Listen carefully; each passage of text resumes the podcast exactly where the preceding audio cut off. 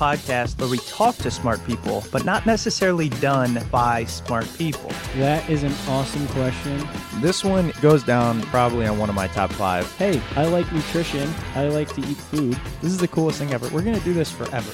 I wish I paid more attention in that class. You know, I'm going to be honest, I don't understand that. As a man, I just I don't get it. Welcome to smartpeoplepodcast.com. Hello and welcome to Smart People Podcast, conversations that satisfy your curious mind. Chris Stemp here, and thanks so much for joining us. This week on the show, we are discussing the most important year of a child's life. Well, at least that's kind of what the book title insinuates. And although that might not be the exact case here, what we're talking about really does need to be addressed, and I'm so glad we're bringing it to the forefront. New research has proven that early childhood education is crucial for all children to gain the academic and emotional skills they need to succeed later in life. And now, we say new because, yes, we all know that getting an education early is a big deal. But what we're now starting to learn is that this type of structured education needs to start early, as early as three years old. And so that's why our guest this week, Suzanne Bouffard, is saying the most important year is pre kindergarten.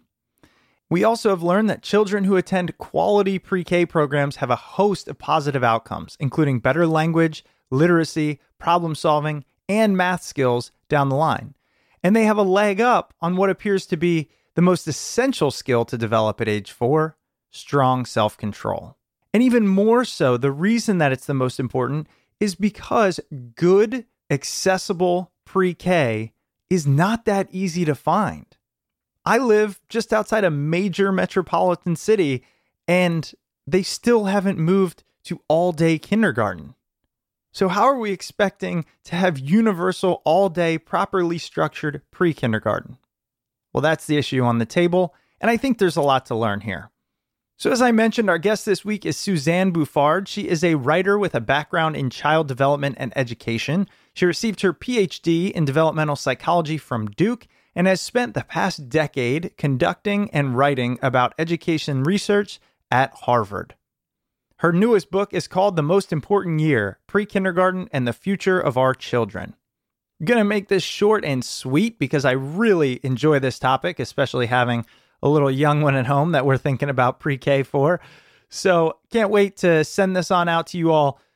Head on over to smartpeoplepodcast.com and check us out. Or if you are so inclined, we would love to hear from you. Leave us a review on iTunes.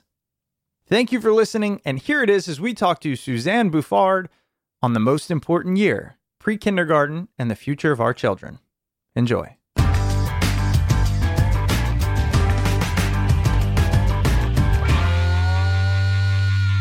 So I'm really look, you know, I mentioned this to you before we hit the record button, but this is a loaded. This is going to be a loaded interview. I have, as my listeners know, you know, two and a half year old. Uh, my wife is a kindergarten teacher. Early childhood education is something that it's a topic of daily discussion in our household, and so I'm really excited to have you on and learn the do's and don'ts and what's going on in the world. That's great. I love to talk to people who are in it and who have questions and thoughts about it. I'd like to learn a little bit more about your background because I think it's, you know, for somebody to focus on kind of those those early years, it's a noble cause in my opinion and we need that research. And I'm wondering what drew you to that field and kind of how you came up through it if you remember when the idea kind of started in your brain? I've always been really interested in psychology and in how people develop over time. And as I started working in psychology, I realized that it's really important to have an understanding of where people come from and how their earliest influences shape them as they get older. So when I went to graduate school, I pursued a PhD in developmental psychology. And at that time, I was focused on development really across childhood and adolescence. And I was fascinated by a lot of different ages. But when I started working at Harvard and doing research, I was doing a lot of work on two strands of research. One was on children's social and emotional development, and one was on relationships between families and schools and how that can promote children's learning. And there was constantly this theme coming up that the early years are really important and have a really big influence on the later years.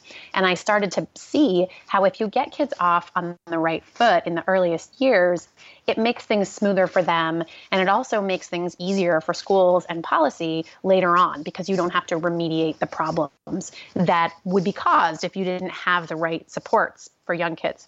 So I spent about 10 years doing research, helping develop some intervention programs.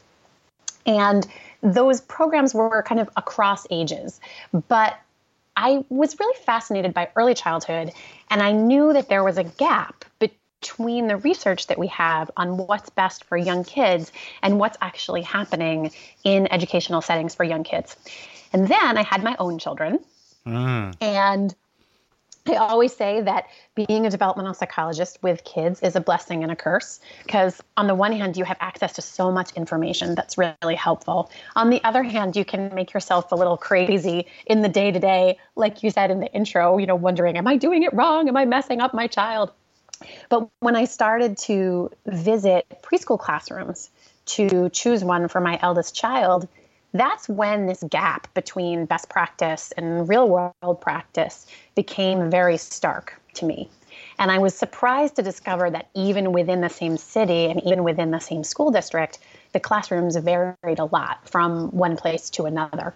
And I realized that educators were lacking consistent information about what's best for young kids, and so were parents. Parents were really overwhelmed and confused. Some of them had a ton of questions.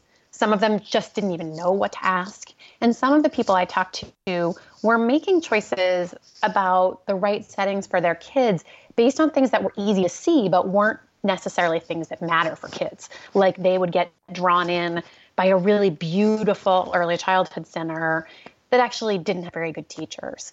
Or they would think it was a good sign when they went into a classroom and the four year olds were all sitting silently and whispering their answers to the teacher, when in reality, it's better for kids if their classroom has activity and kids are encouraged to talk and that they actually make some level of noise. So that was when I realized that I wanted to try to share some of the information that I had from my professional life with other parents, voters, citizens, policymakers to help them understand what good early childhood practices look like and why it's so important to invest in them, not just for parents, but for all of us.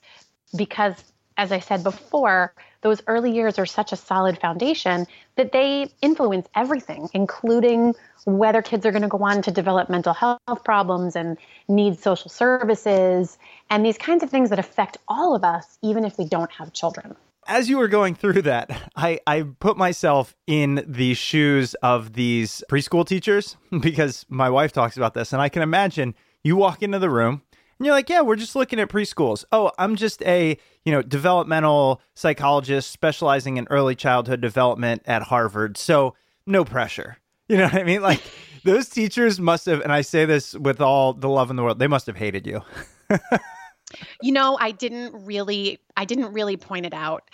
I wanted to make sure that they didn't feel intimidated and i wanted to make sure also that i was getting the experience that any other parent mm. would be getting so i didn't make a thing of it. And I also consciously chose not to study or write about my children's district for the book. Oh, that's good. That's good.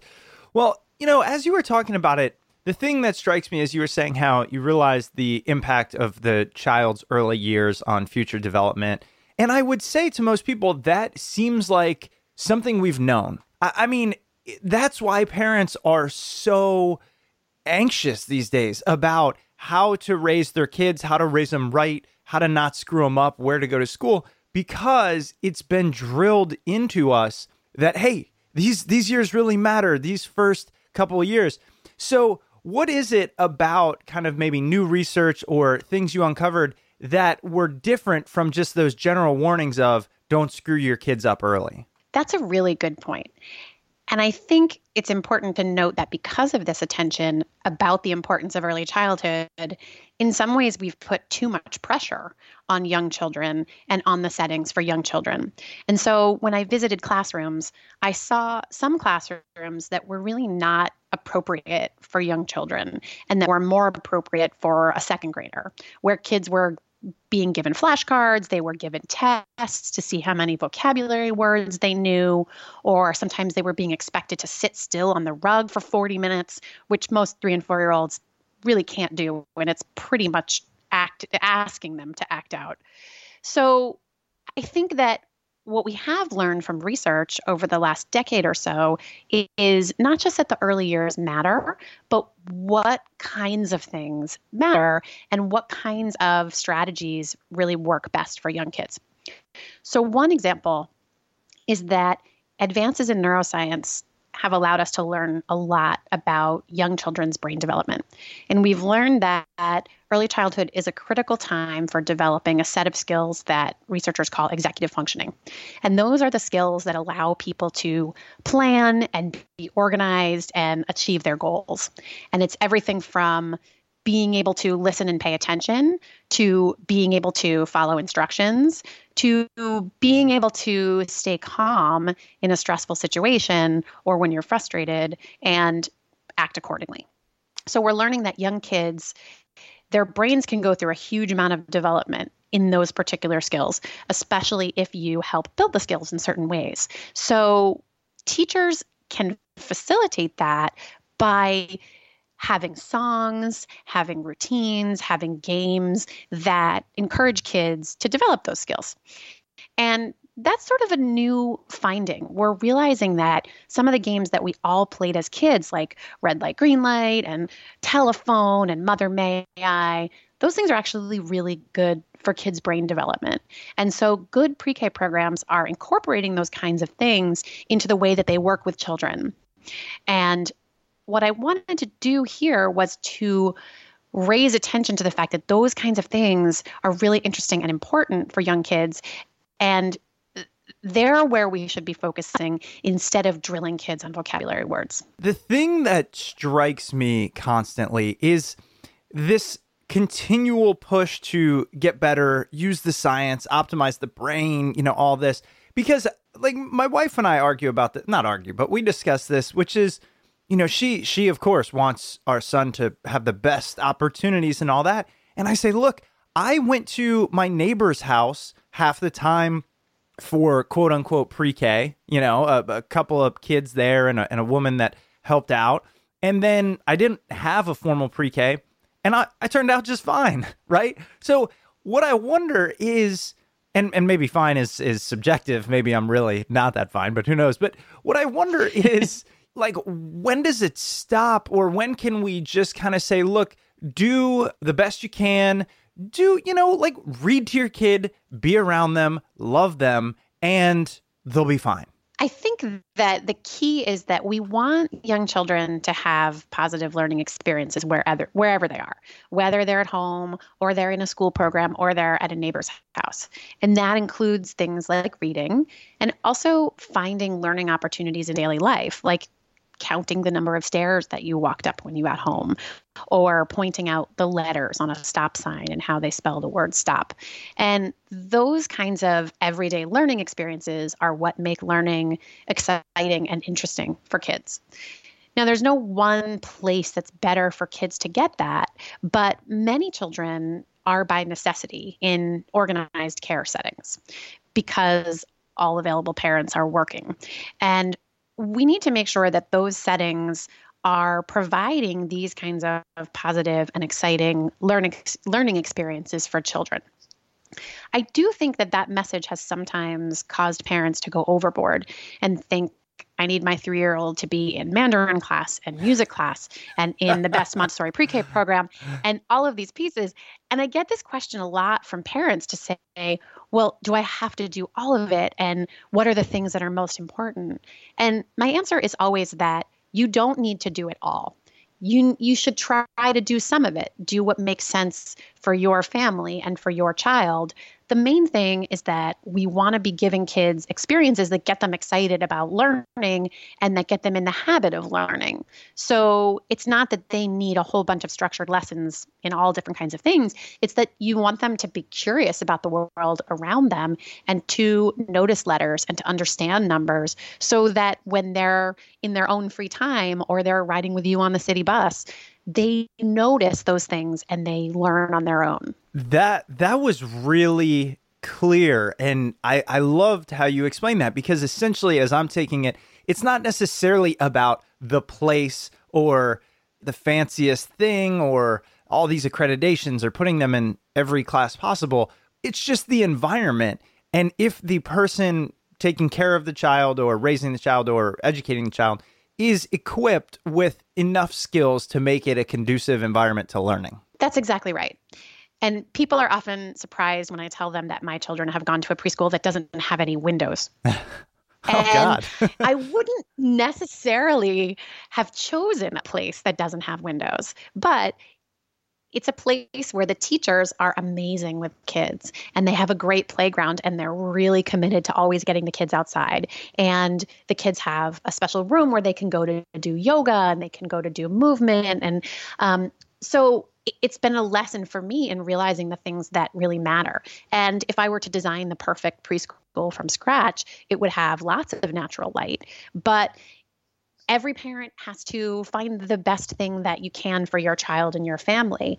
And if we get so caught up in checking off all the boxes, then you lose the sense of what actually really matters for young children. Mm. Now, I'm wondering why you chose or identified pre K. Why not three years old or, or two years old or five or six, you know, kindergarten first? What was it about kind of this definition of pre kindergarten, I guess maybe three or four? Yes. So pre K is anywhere between three and five years old. Okay. For some kids, it starts when they're four. For some kids, it starts when they're three. And some people call it preschool, some people call it pre K. It goes by a bunch of different names. But a main reason that I wanted to focus on this age and I wanted to write the book about pre K is that for the last several years, we've been in this policy window where voters and policymakers have been really invested in pre-K and, and funding a lot more pre-K programs. We're seeing a huge growth in the number of publicly funded programs in cities and states. And as I watched some of these programs scale up really quickly, I was really excited and encouraged, but also concerned that we were scaling up so fast that it wouldn't provide the opportunity to do it right and to do it with quality. And um, I wanted to kind of take advantage of this policy window and this time to say, okay, let's slow down. Let's see what we're actually doing and what we should be doing and if we're meeting those goals. Education is still rapidly changing. I mean, it, if you go back, it's not even that long ago. I'd say, I think it was early kind of 1900s when really public, free public education for most became even available or accessible. And I saw a statistic that said, 1940, uh, 50% of people had high school educations. So, really not that long ago. And I feel like this is just the next evolution because even where I live now, and it's a, a fantastic county with plenty of resources, they don't even mandate a full day kindergarten. So, I mean, like you were saying, this scaling up if we don't even necessarily have kindergarten and access to that, um, expecting pre K to happen and then get it right seems like a daunting task. There is a real lack of equity in pre K, and as you said, even in kindergarten programs, both in terms of access and quality. And for a variety of reasons, pre K programs privately funded pre-K programs that families pay tuition to have become more and more commonplace over the last couple of decades. And that has really risked leaving behind a group of children whose families can't afford to pay tuition. We have, since the 1960s, had some federally funded programs for children from very low income families, like Head Start, which is the one that most people have probably heard of. But there's a group of families that make too much money to qualify for Head Start, but not enough money to include a pre K or daycare payment into their monthly bills. So one of the issues is really around equity that we want all kids to be able to get off on the right foot and to start school as evenly and equally as possible. And if we don't ensure that there's access for kids who can't afford to pay for it privately, then we actually exacerbate the gaps in opportunities and resources that are present from birth. And now, a quick word from this week's sponsor. Support for today's show comes from Audible. Audible content includes an unmatched selection of audiobooks, original audio shows, news, comedy, and more from the leading publishers, broadcasters, entertainers, and business information providers. Unlike a streaming or rental service, with Audible, you own your books so you can access them anytime, anywhere, and from almost any device, including your iPhone, iPad, Android, Amazon Fire tablets, or Windows Phone. Plus, thanks to the Great Listen Guarantee, if you don't like your title, you can swap it for a new one. Not to mention, Audible Channels gives you a collection of exclusive originals, short stories, and comedy, so you always have something new to listen to. Right now, I'm listening to Katy Tur's new book, Unbelievable My Front Row Seat to the Craziest Campaign in American History, and it is absolutely phenomenal. I take the metro into DC. My commute's about 45 minutes door to door, and there is nothing better than listening to a book while riding the metro. It is absolutely the greatest thing to do while commuting. All right, so listen up. Get a free audiobook with a 30-day trial at www.audible.com/smart. That's www.audible.com slash smart, S M A R T. That's smart. Again, one more time, that's www.audible.com slash smart for a free audiobook with your 30-day trial. And now back to the episode. That kind of brings me to this idea of costs, right? So how do we as a as a nation add this as a public service when you know many people are constantly asking for lower taxes people nobody wants to pay higher taxes right nobody but everybody wants these public services or most people want them how do what do we do there well, there are some studies that suggest that there's a return on investment if you fund early childhood programs. The studies suggest that for every dollar invested, you save anywhere between three and ten dollars in the long term. Not only because students do better in elementary school, they they achieve higher, they're less likely to be in special education, less likely to be retained in grade, all of those kinds of services that are really expensive. But there's also evidence that when kids went to high quality pre K, they're more likely to graduate from high school, to have good jobs, less likely to be on public assistance. So there's some evidence that we can actually save money in the long run by investing in the early years. There are other ways in which we can save money with early childhood programs as well. One of them is in parents' ability to participate in the workforce. There was just a report that came out that found that 2 million parents around the country have had to make career sacrifices that they didn't want to make because they couldn't afford the cost of childcare. And when New York City scaled up their big universal pre K program, they found that about 11% of parents were saying they were actually able to enter the workforce because they had this free option for their children to go to school. So that's an economic piece as well. Both of those are very logical responses to this and things that I think are what prompted kindergarten because kindergarten wasn't always an option as it as it isn't now and we're starting to realize the impact it has. And what blows my mind is even now, right? Kindergarten ends at say 2:30. Well, who works a full-time job and gets off at 2:30? So it's still not meeting this kind of public need. And so I wondered, have you uncovered or figured out or seen actually any of any good models for how we can balance costs, um, what's needed by the student, and also support families who have two working parents or perhaps single parents? It's a really important issue that a traditional school day doesn't cover a parent's entire workday. And that's one of the issues with pre K programs that are in public schools. Very often, public schools have after school programs, but typically families have to pay out of pocket for those. And this is one of the reasons that community based preschools can offer unique assets to families. They often provide an eight or 10 hour day for example, at a place like the Boys and Girls Club or the YMCA or at a for profit childcare center or a private preschool. And so, this is one of the reasons that it's helpful that we have a diversity of pre K programs and that families can choose different options for their kids. One of the things that I learned while writing the book is that the growth of public pre K, particularly in schools, has really been a boon for families, but it is threatening the infrastructure of childcare in the community because in early childcare settings, the younger children, the infants and toddlers, are more expensive to care for because you have to have fewer adults per children. Mm-hmm. And as kids get older, they don't need as many adults. So the four year olds essentially subsidize the younger kids. And as you take the four year olds out of private centers and send them to public school, it's creating a real financial hardship on childcare centers. So it's something that we need to address in a systemic way to look at early childhood in general and say, what, what is our system going to look like? And one of the interesting ways I have seen communities do this is an example in Boston, where about half of the city's four year olds are served in public school pre K classrooms. And many families are looking for spots but don't get in through the lottery.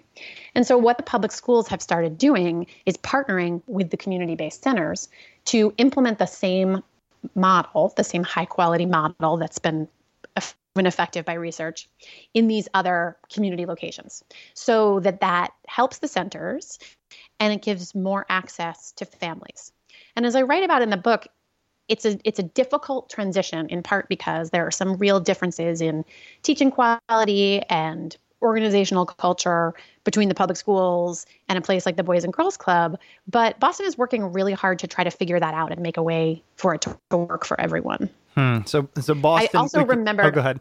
I was just going to say, I remember the third piece about the cost savings. Oh, good. What is it? Another thing I found really surprising in writing the book was learning that early childhood teachers in this country are paid so little that half of them are eligible for public assistance programs like Medicaid and food stamps. And we are spending $2 billion as a country on those kinds of social services for early childhood teachers.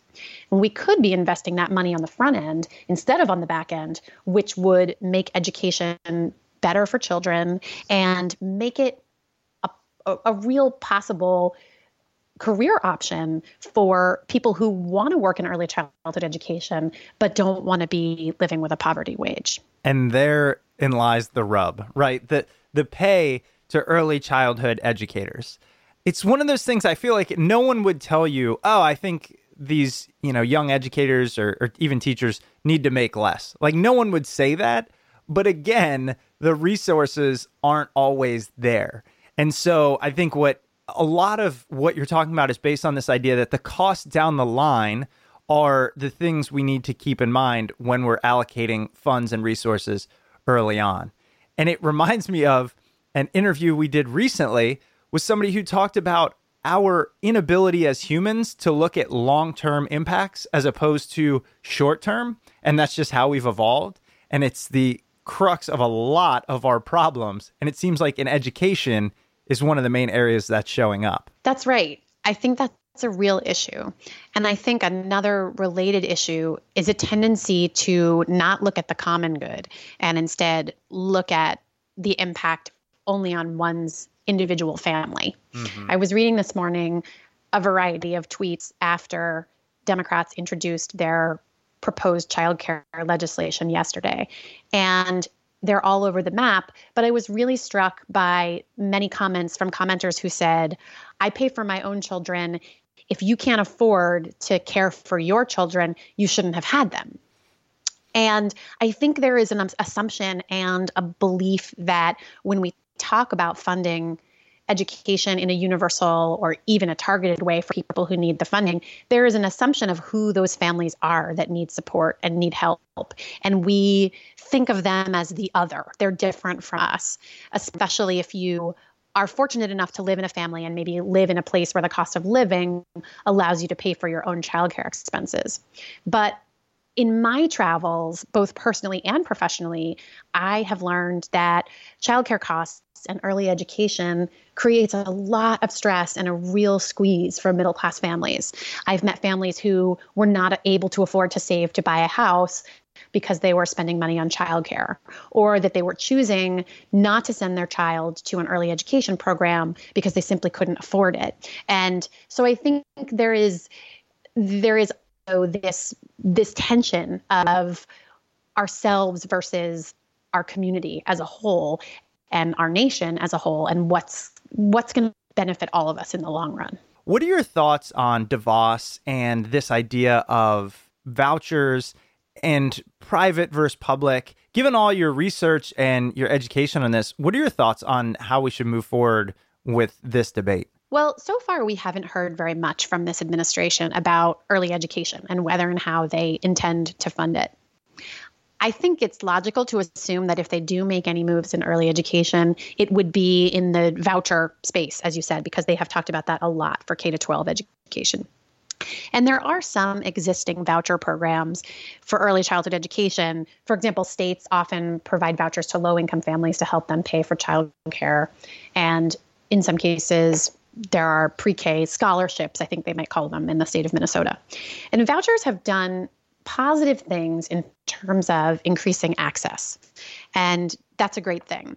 But my concern is that they don't do enough to ensure quality.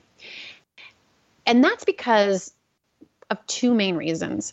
One is that if you rely on a market driven approach to quality, you create a system where the emphasis is really on the bottom line and not on what's best for children, particularly in a for profit child care setting. And that's not to say that there aren't some great for profit early education centers, but I want to make sure as a researcher and as a parent that the focus in those places is really on doing what's best for kids, not on what's best for shareholders or corporate owners. The second piece that I really worry about is that if we focus exclusively on a market driven approach to creating quality, that assumes that over time, the market sorts out the better programs from the poorer programs. Even if you accept that as being true, um, which I'm not sure I do because I have seen parents make misguided choices about early education. And I worry that, you know, the, a focus on the wrong things can sort out the wrong programs. But even beyond that, even if that did work in theory, it would take a few years for the poor programs to close based on parents' lack of interest. And that's a few years worth of young children who've then missed out on a good start to their education.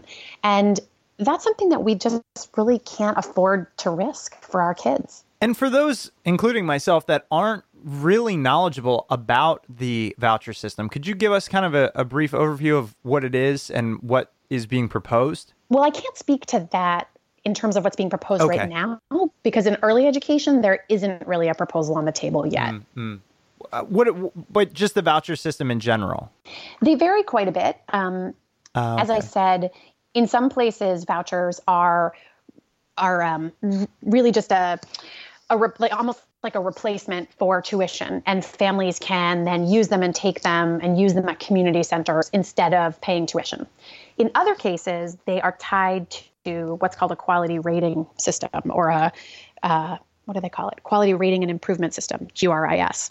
And in those cases, some kind of state entity evaluates the quality of programs and rates them on a five star basis. And if you have a certain number of stars, then you are eligible for families to use these vouchers.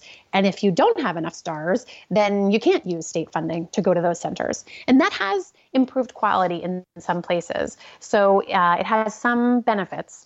Uh, but one of the things that we're learning about these quality rating and improvement systems is that they vary so much from state to state that when researchers have looked at them, they have found that a program that was rated as five stars in one state, if you use the standards from another state, they were rated at one or two stars. I wanted to switch gears just a little bit um, and and kind of refocus on your work and this book. Again, it's called "The Most Important Year: Pre Kindergarten and the Future of Our Children." What what makes a good pre K? Or what makes a good early childhood education for those of us that are looking even more broadly, according to your research and what you've seen out there? Good pre K programs teach children how to be learners. They get them excited and curious about learning. They get them in the habit of asking how things work and understanding how things are put together. And they do that in a variety of ways.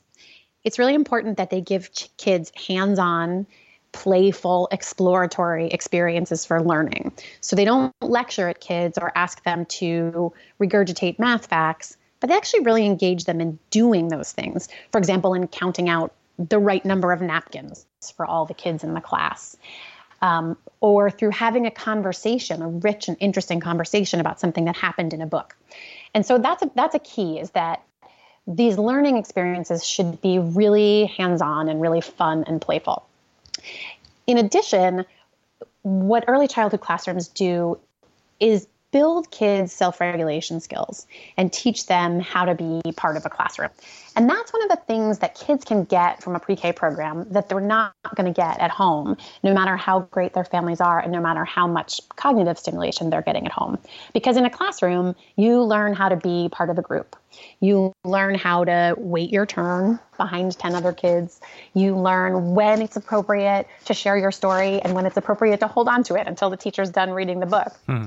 Um, and you also learn to follow expectations and routines. And that becomes really helpful when you get to kindergarten and the later grades because you already know why and how to be part of a classroom community. So, those are the two main things the social skills and the curiosity and the excitement about learning. And when you focus on those things, it's really amazing how much young children can learn in good pre K programs. They learn a lot more about math and how it works than we ever knew they could. You know, for example, we have learned from research that young kids can learn to do basic arithmetic if you do it in a way that's and that means something and, and is actually in the context of their daily lives. Say say a, a child learns arithmetic, simple arithmetic, right, at three versus five. Does that child actually go on to have a more successful life, adulthood. You know what I'm saying? Like I always I always wonder if the push to do things earlier translates to better outcomes or do we all kind of work towards a mean and of course there's some outliers but that's just genetic. That's a really important question. And the answer is that early education does give kids a head start, but it's not because they learned how to read earlier or they learned how to do addition earlier. It's because it gets them in the habit of learning, mm. of being curious, of understanding how things work, and of helping gently push them along at whatever place they're at. And it's really important for parents and educators to remember that young children learn skills at very different rates much more so than when they're older. So if you think about a baby transitioning into a toddler, around a year old, kids learn how to walk and talk. Some kids learn how to walk first, some kids learn how to talk first because they're just simply wired differently to work on one set of skills or another. And that's also the case with cognitive skills and gross motor skills.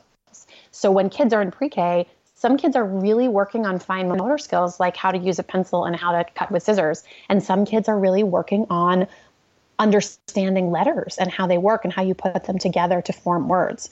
And what's important is that we meet them where they're at mm-hmm. and we challenge them in a positive way to continue to develop the skills that they're working on and to introduce the skills they're not yet working on. But it's really misguided if we try to get all preschoolers to have the exact same set of reading or math skills at the end of the year. Because the truth is that by the time you get to first grade or second grade, it really doesn't matter whether you read when you were four or when you started to read fluently when you were six and a half. These things, because they're garnering so much attention, they also get muddied.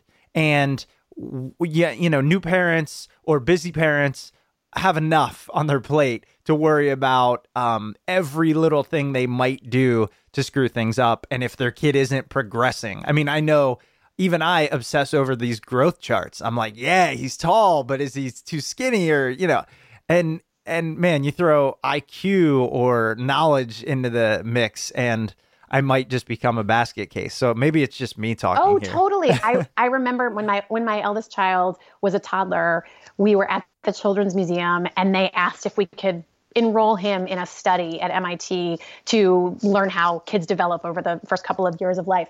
And we followed up with them every six months or so, and they would come to the house and they would do these little tests with us. And I remember when he was maybe three and a half, three, three and a half, they did this delay of gratification mm. task with him where they had this kind of like fun toy where the ball went down the ramp to ring a bell. And they wanted to see if he could wait until they told him that it was time to do that. And this was right around the time that Walter Mischel, Walter Mischel wrote his book, The Marshmallow Test. Yeah, there the marshmallow test. talk, yeah, there was all this talk about the marshmallow test. And I'm sitting there you know, with my son on my lap who just completely failed of gratification. and I was like, I was, I was terrified. I was like, oh no, he's doomed, you know, he's going to be a mess in the classroom. And fast forward, you know, he's now seven and a half and he's an incredibly well regulated kid. So it was a reminder to me that this is all about patterns over time and encouraging these skills in kids and figuring out like where they're going to need a little more support and supporting them. But there's really no one single experience that is going to make or break your child. Thank you. All, all, I can hear all of the anxious parents with a collective sigh of relief. and by the way, I would still fail the marshmallow test, so it's okay. You can still make it.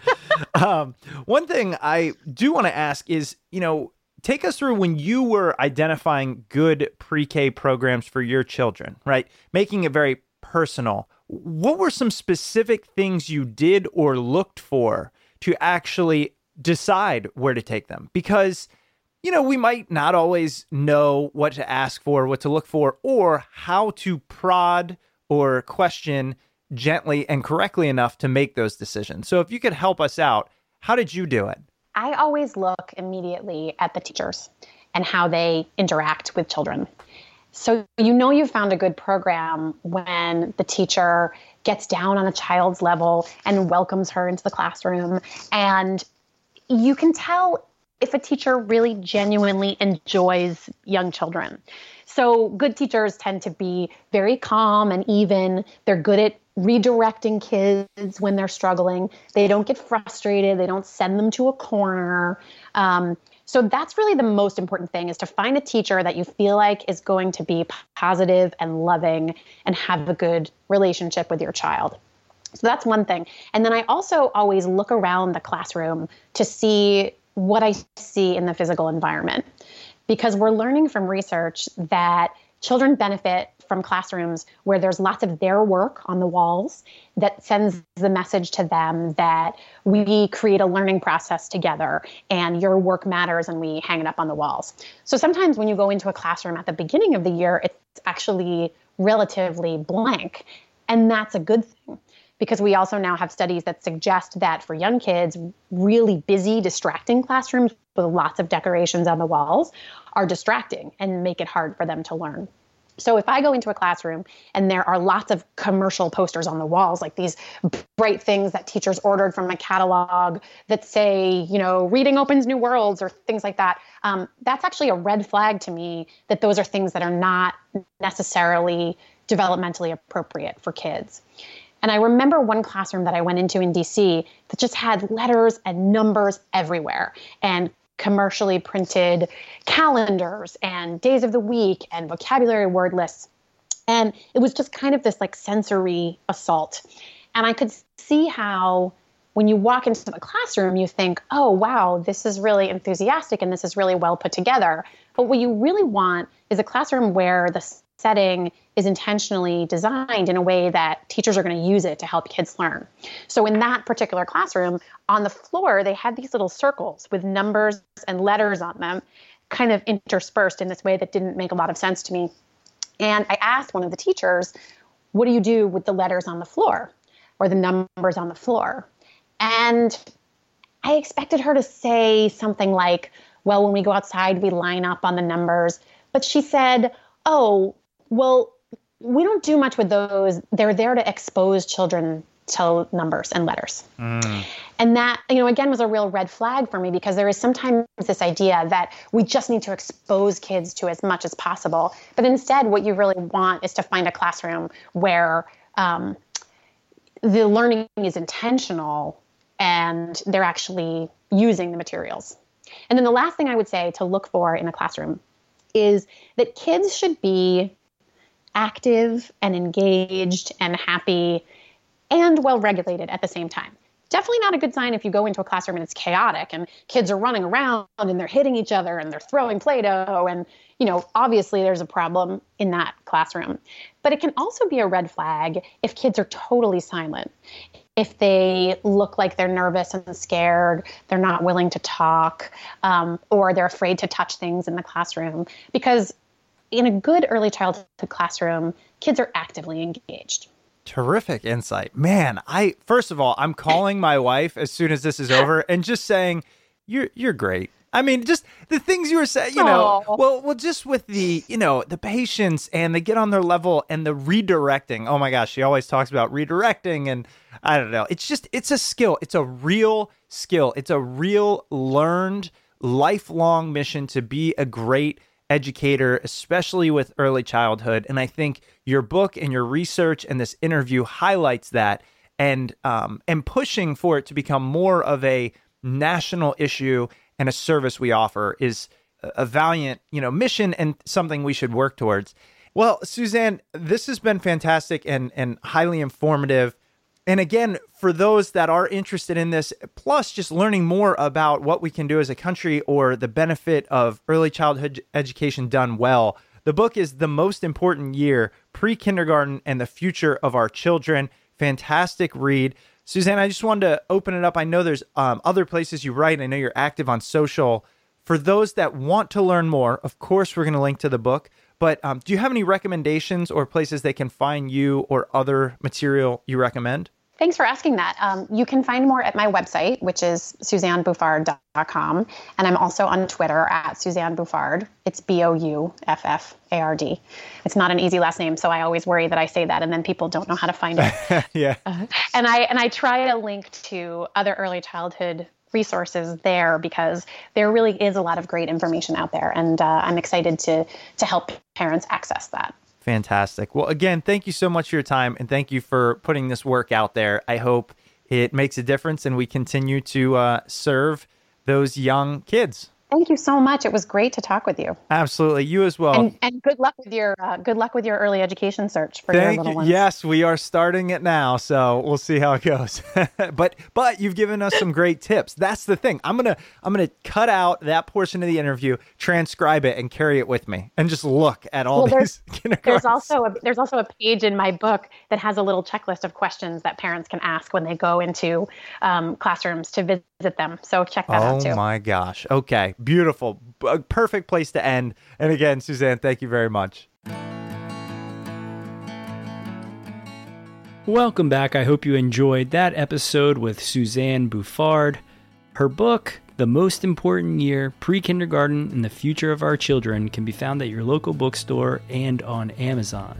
And as always, if you purchase her book or anything else through Amazon, please make sure to use the Smart People Podcast Amazon link located at smartpeoplepodcast.com slash Amazon.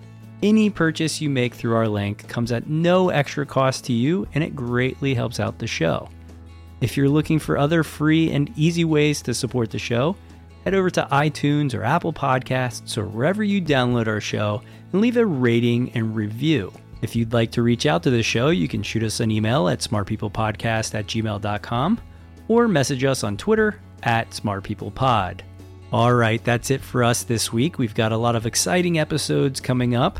Make sure you head over to the website, smartpeoplepodcast.com, sign up for the newsletter, and we will see you all next episode.